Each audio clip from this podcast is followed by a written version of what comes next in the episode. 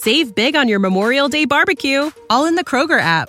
Get half gallons of delicious Kroger milk for 129 each, then get flavorful Tyson natural boneless chicken breasts for 249 a pound, all with your card and a digital coupon. Shop these deals at your local Kroger today or tap the screen now to download the Kroger app to save big today. Kroger, fresh for everyone. Prices and product availability subject to change. Restrictions apply. See site for details. This episode of Writing Excuses is brought to you by Audible. Visit audiblepodcast.com slash excuse to start your free trial membership. Season 9, Episode 16. This is Writing Excuses, coming up with a new ending halfway through. 15 minutes long. Because you're in a hurry? And we're not that smart. I'm Brandon. I'm Mary. I'm Howard. I'm Dan.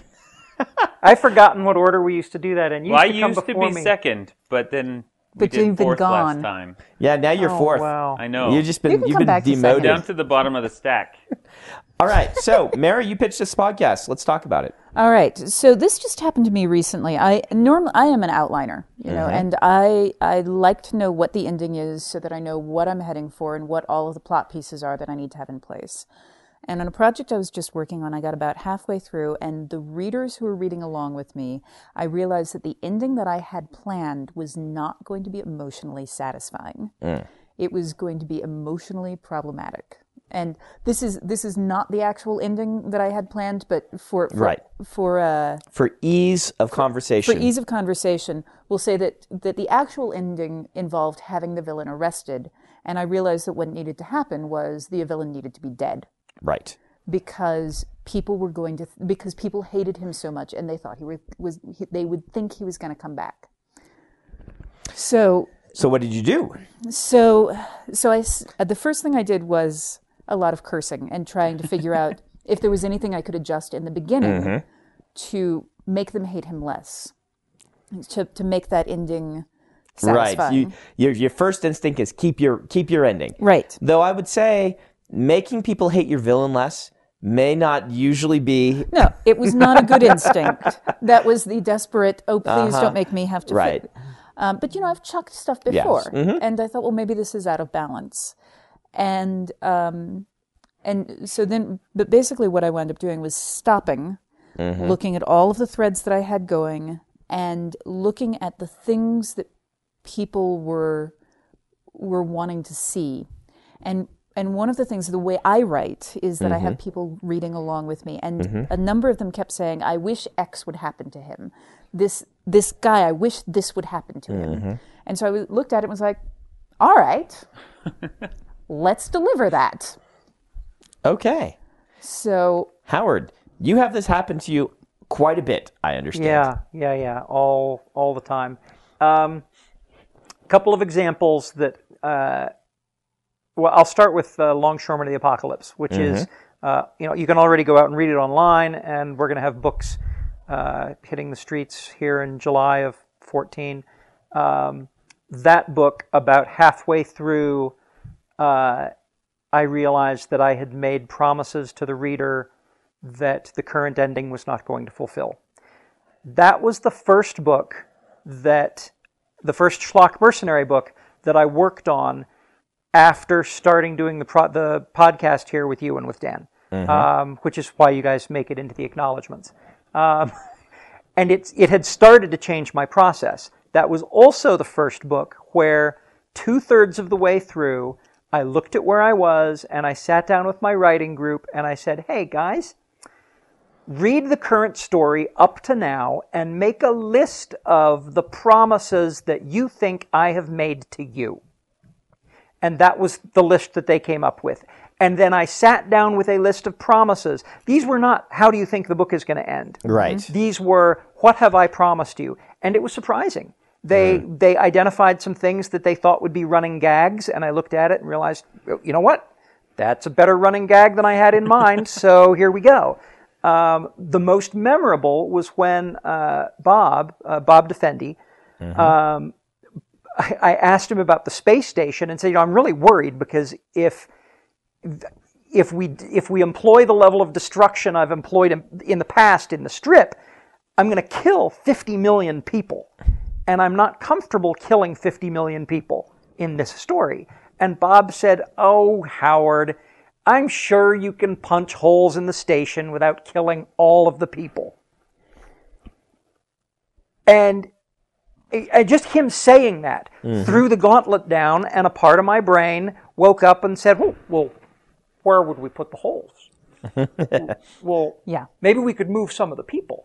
And the wheels started spinning, mm-hmm. and I ended up with, I mean, I ended up with a point in that book in which promises got fulfilled so wonderfully that it was almost as if I wrote the whole book with that ending in mind. And ultimately that's what you want to land on mm-hmm. Mm-hmm. is this is the ending that fulfills the surprising yet inevitable, that fulfills the promises. And I got there by telling my readers, telling my beta readers to uh, just document the promises they thought I'd made. Yeah, a lot of these solutions that we are coming up with, in fact, every solution we've proposed thus far involves bringing in outsiders and mm-hmm. getting other people's opinions, uh, which is a great way to do it and one that I do a lot, but sometimes you don't have that option. Yeah. And uh, so, in a case like that, the book I'm writing right now, um, I'm only about a third of the way through it rather than halfway, but it has become painfully obvious to me that it is not going in the right direction and that I need to fix it.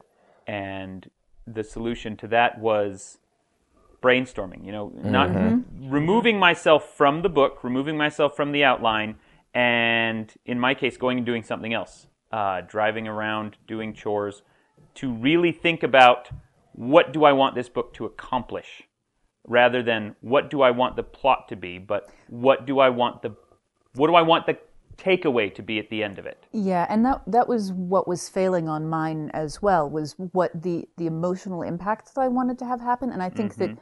going back and, and again, it's it's all about what I think Howard said, which is it's all about the promises that you're making, Right. not just to the reader but also to yourself. You know, like the things that you want this book to deliver. Mm-hmm. That's that looking back and going to those core ideas, which is why my first instinct of looking at the beginning Right. Was, you know, am I promising things Yeah. that are the wrong things to be promising? What if I lower their expectations? Well, it's, it's not no, but that's that's yeah. make them hate the villain less. Well, I mean, it's Yeah. it's it's- you know when you're writing my genre of book, Yes. the, the, The- the the, bloody um, death on yeah. stage is not. No, and we we're joking about this. We should make a point of this. There are stories that you're writing. What you may have been identifying is um, is not. It may not it didn't work in this case, but um, you were identifying that the promise you had made was the wrong emotional ending. Yes. you were promising terrible death to villain, where your story is not about the villain. Right. Your Right. story is about characters Exactly. and um, and the, the plot they go through. And if all the eyes on we are on we must kill this villain, bringing that villain down is actually a good thing to do. And making the emotion, you know, will the characters get together?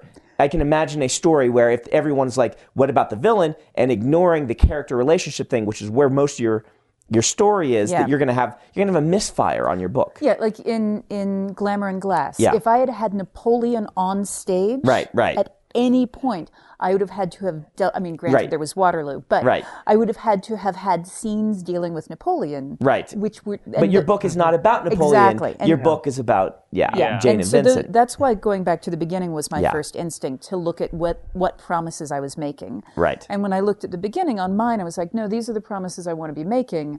I was Mm-hmm. just in error in the way I had the plot structure. Yeah, you, you need to, when you're looking at those promises, you're not just looking at, am I fulfilling them correctly, but you also need to look at, am I promising the right things and am I Right. promising enough? Mm-hmm. That's the problem with my book is the book was not making big enough promises and I knew it would be unfulfilling at the Yeah. end. Hey, writers, are you thinking about learning a new language? I think exploring the world, experiencing other cultures, and being able to communicate with people outside your everyday experience lets you create richer, better stories. A great way to do that is with Rosetta Stone, a trusted expert for over 30 years with millions of users and 25 languages offered. They use an immersive technique which leads to fast language acquisition. It's an intuitive process that helps you really learn to speak, listen, and most of all, think in the language you're trying to learn. They also feature true accent speech recognition technology that gives you feedback on your pronunciation. It's like having a voice coach in your home. Learn at home or on the go with a desktop and mobile app that let you download and access lessons even when you're offline. And it's an amazing value. A lifetime membership gives you access to all 25 languages, including Spanish, French, Italian, German, Japanese, and, of course, Korean. Don't put off learning that language. There's no better time than right now to get started. For a very limited time, Writing Excuses listeners can get Rosetta Stone's lifetime membership for 50% off. Visit rosettastone.com slash today. That's 50% off unlimited access to 25 language courses for the rest of your life. Redeem your 50% off at rosettastone.com slash today. Save big on your Memorial Day barbecue, all in the Kroger app. Get half gallons of delicious Kroger milk for 129 each, then get flavorful Tyson natural boneless chicken breasts for 249 a pound, all with your card and a digital coupon. Shop these deals at your local Kroger today or tap the screen now to download the Kroger app to save big today. Kroger, fresh for everyone. Prices and product availability subject to change. Restrictions apply. See site for details. Let's stop for our book of the week. Dan, you're going to tell us about Vortex. Vortex. Vortex by S.J. Kincaid is the second book in the Insignia series, which I raved about uh, a couple years ago. Um, it is teen cyberpunk, um, kind of like a cyberpunk Ender's Game, cyberpunk Harry Potter. Um, I loved Insignia. Vortex is even better, uh, in particular for me because it ramped up all of the political ramifications of the book, which seems like a, a weird thing to, to, to praise in a YA, but she makes it work. She really brings in the the government and the society of this cyberpunk world and explores it and explores all the problems, all inside of this very fun kind of video gamey book. Awesome. Howard, how can they get it? Vortex. Head out to audiblepodcast.com slash excuse, pick up a, or I'll start a 30-day free trial membership and get a copy of Vortex by S.J. Kincaid. S.J. Kincaid. Do we know who the narrator is? I don't. Oh, well, it's going to be read to you, which is just a spectacular luxury. And uh, Luxury. luxury. and we will continue on. So, I want to talk about how to do this. Specifically, I think there are things you need to be prepared for before you, as a writer, end up in this situation. And the number one thing I'm, I, I think we need to make note of is even if you're an outliner, and I'm an outliner, you need to be ready and willing to come up with a better ending if your story doesn't go either the route you wanted to, or even in writing it, a lot of times you're following the uh, the outline, you're realizing your outline was wrong. Um, flexibility is vital for creating uh, great stories. Yeah. Yeah, when your reader gets to the end of the book, they want to be satisfied by a great story, Yeah. not satisfied that you fulfilled the outline you arbitrarily created for yourself. Exactly. Yeah. And um, I think this is where newer writers have a problem sometimes is when we talk about this idea between outlining and discovery writing, they assume that it's, you know, very strict. Where I don't think there's a, a writer out there that is really strict with either method. They're kind of cherry picking the parts of each method that work best for them. Yeah, in fact, with this particular one, what I wound up doing was pantsing for several chapters, uh, in part because I had a deadline that I had to hit. Right. Um, so I couldn't actually stop writing. Gotta keep writing. Got to keep that momentum going. Exactly. And you'll you'll figure something out as you go along. And the more you train yourself as a writer, the better that works. Yes, because one of the things that I know is how structure works, and I know mm-hmm. structurally the kind of area that I was still aiming for. So I could pants, but I would pants and then outline a, like three chapters Right. forward, and then pants and then outline three chapters forward, and eventually I was like, oh, that's where, and and so Yeah. the last the mm-hmm. last quarter of the book. I was all outlined, but then I had to go back and do major structural work. It's very rare for me to have to do two two full Right. drafts. But like I cut three characters, major plot threads, all kinds of stuff. But it is it is about putting in the time and and learning all of the tools in your toolbox and being able to use whatever tool you've Yeah, got. the the toolbox. Um, I I just finished a about a ten thousand word story, and the last three words of the draft I had sitting in front of me before my final writing session. The last three words of the story were "write good ending." And well, here's the thing: I knew the state of all the characters at the end of this story, and that was not something that was flexible. this was not the kind of story where I could I could adjust that dramatically. What I needed to do was wordsmith the way I describe their situation in a way that ends up satisfying the reader, fulfilling the promises, delivering something that's surprising. And so I read and edited 9,500 words and then wrote 200 that pulled from the the other stuff. And this was cases where I, I you know I used repetition. Uh, there is a word I want to use at the ending, and so I need to make sure that I drop that word in one or two places here and there without telegraphing what's coming in the ending. Um, and then there were words that I needed to not use because I needed them to be surprising, and so I needed to go through the manuscript and remove words that I had already used. And yes, this was a this was very much the the wordsmithing toolbox as opposed Right. to plotting. Uh, everything about making those last 200 words right was about fine tuning the first 9,500 so that they supported them. Yeah. You know, if, if you are halfway through a book and you realize that you need to change your ending, uh, one thing that works very well for me, we've talked about looking at the promises you've made. Look at the mantelpiece and see if there's any guns on it. Yep. Right. Um, I had in Ruins, there was a big catastrophe that part of, and I'm trying to be vague, part of the plot was, you know, it was obviously set up as this is an obstacle that will be overcome on our way towards the end. And at some point in trying to fix the ending, I realized, wouldn't it be so much cooler if that gun went off instead of not went off? Yeah. And that changed everything and it made it all work.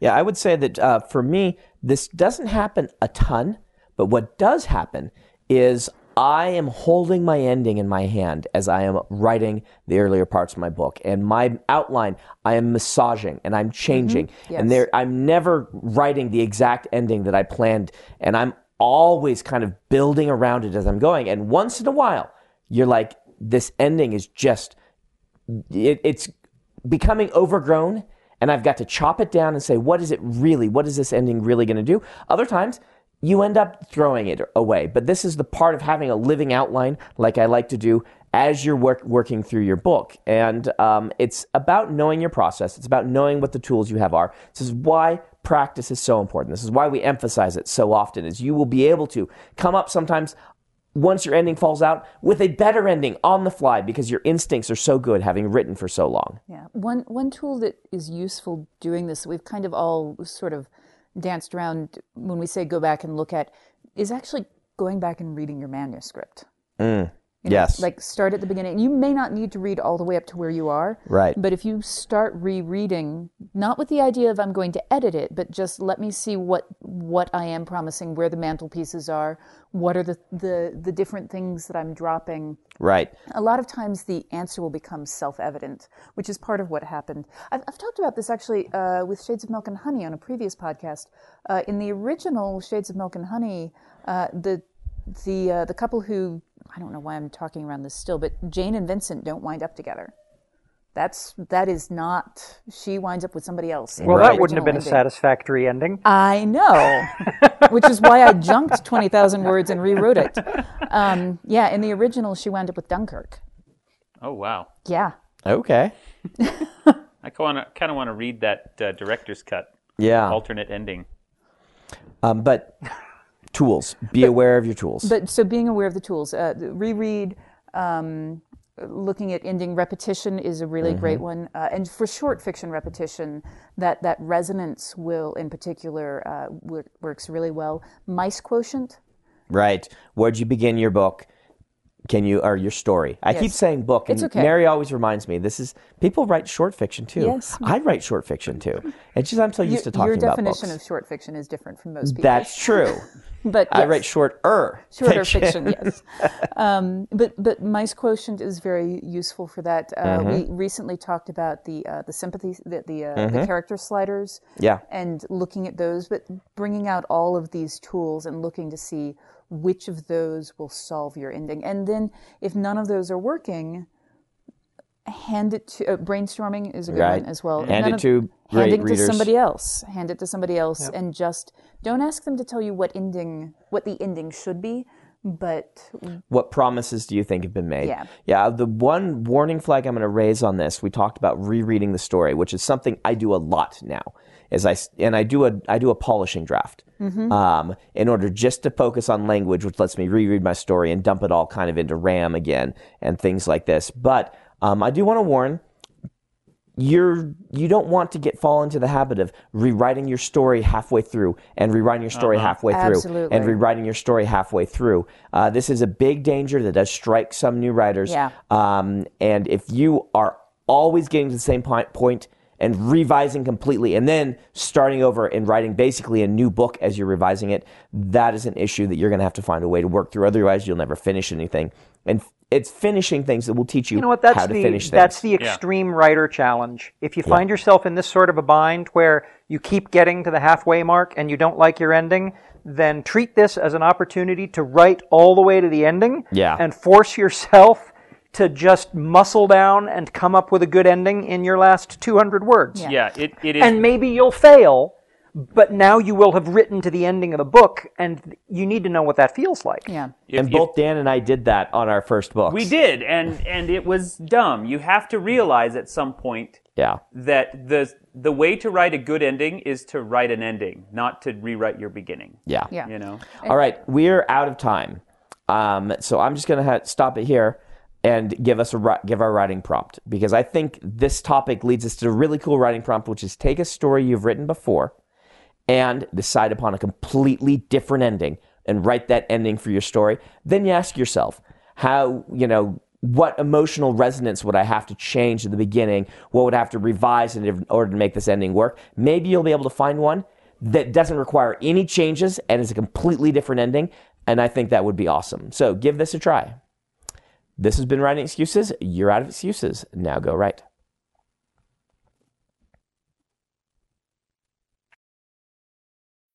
When you need mealtime inspiration, it's worth shopping Kroger, where you'll find over 30,000 mouthwatering choices that excite your inner foodie. And no matter what tasty choice you make, you'll enjoy our everyday low prices, plus extra ways to save, like digital coupons worth over $600 each week. You can also save up to $1 off per gallon at the pump with fuel points. More savings and more inspiring flavors make shopping Kroger worth it every time. Kroger, fresh for everyone. Fuel restrictions apply. Save big on your Memorial Day barbecue, all in the Kroger app. Get half gallons of delicious Kroger milk for 129 each, then get flavorful Tyson natural boneless chicken breasts for 249 a pound, all with your card and a digital coupon.